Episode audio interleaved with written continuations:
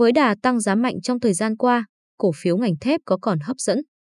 Bất ổn trên diện rộng về nguồn cung cùng với nhu cầu tăng mạnh khi nền kinh tế toàn cầu đang dần hồi phục đã khiến giá nhiều loại hàng hóa trên thế giới như thép, xăng dầu, than tăng mạnh. Đi cùng với đó, có những doanh nghiệp đã hưởng lợi trực tiếp từ xu hướng tăng giá hàng hóa hoặc thông qua khả năng điều chỉnh giá bán tăng tương ứng với mức tăng của giá nguyên vật liệu đầu vào, trong đó có các doanh nghiệp ngành thép. Giá thép tăng mạnh cùng với nhu cầu nhập khẩu thép từ các thị trường quốc tế đã tác động rất tích cực đến tình hình sản xuất kinh doanh của các doanh nghiệp ngành thép. Hòa Phát, chẳng hạn, liên tục ghi nhận kỷ lục mới trong hoạt động kinh doanh. Tháng 9, sản lượng xuất khẩu thép xây dựng Hòa Phát đạt kỷ lục 120.000 tấn, gần gấp đôi so với cùng kỳ. Thị trường xuất khẩu chính là Úc, Canada, Hồng Kông, Hàn Quốc và một số nước trong khu vực Đông Nam Á. Tôn Hòa Phát cũng ghi nhận sản lượng xuất khẩu cao nhất từ trước đến nay với gần 50.000 tấn, gấp 2 lần tháng trước. Sản phẩm ống thép Hòa Phát xuất khẩu tăng 50% so với cùng kỳ. Thép Nam Kim cũng bội thu trong nửa đầu năm 2021 nhờ vào thị trường xuất khẩu. Trong quý 2 năm 2021, công ty đạt doanh thu hơn 7.016 tỷ đồng, tăng 201% so với cùng kỳ năm 2020, lợi nhuận sau thuế đạt 847,5 tỷ đồng, gấp gần 49 lần. Đại diện thép Nam Kim cho biết, kết quả này là nhờ đẩy mạnh các kênh bán hàng trong nước và xuất khẩu. Lợi nhuận tăng do sản lượng xuất khẩu tăng làm chi phí sản xuất giảm, biên độ lợi nhuận gộp tăng dẫn đến lợi nhuận dòng tăng.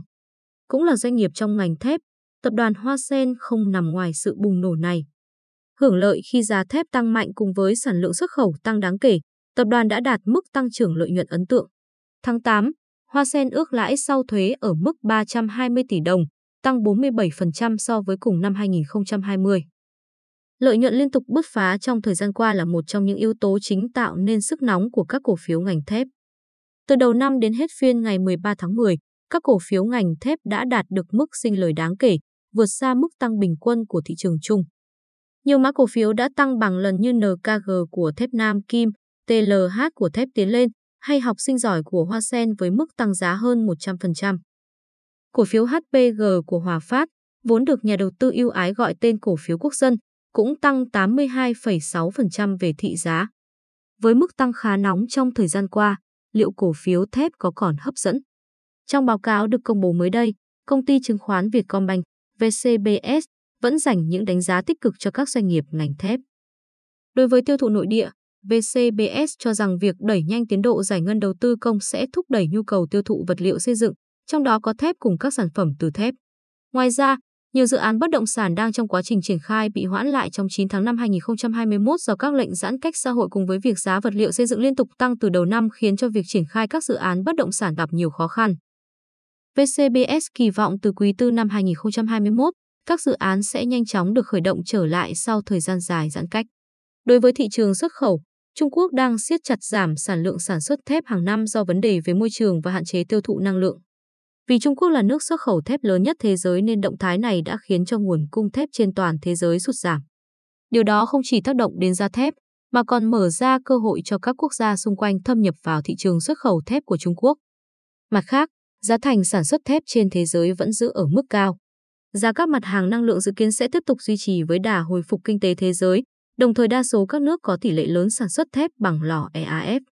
Trong khi đó, Việt Nam với lợi thế sản xuất thép từ công nghệ BOF là chính và đang dần tự chủ được nguồn cung HRC trong nước đã giúp hạ giá thành sản phẩm. Cùng với đó, nhu cầu thép trên thế giới vẫn đang tiếp tục gia tăng với các gói kích thích đầu tư công liên tục giải ngân nhằm kích thích kinh tế sau dịch COVID-19.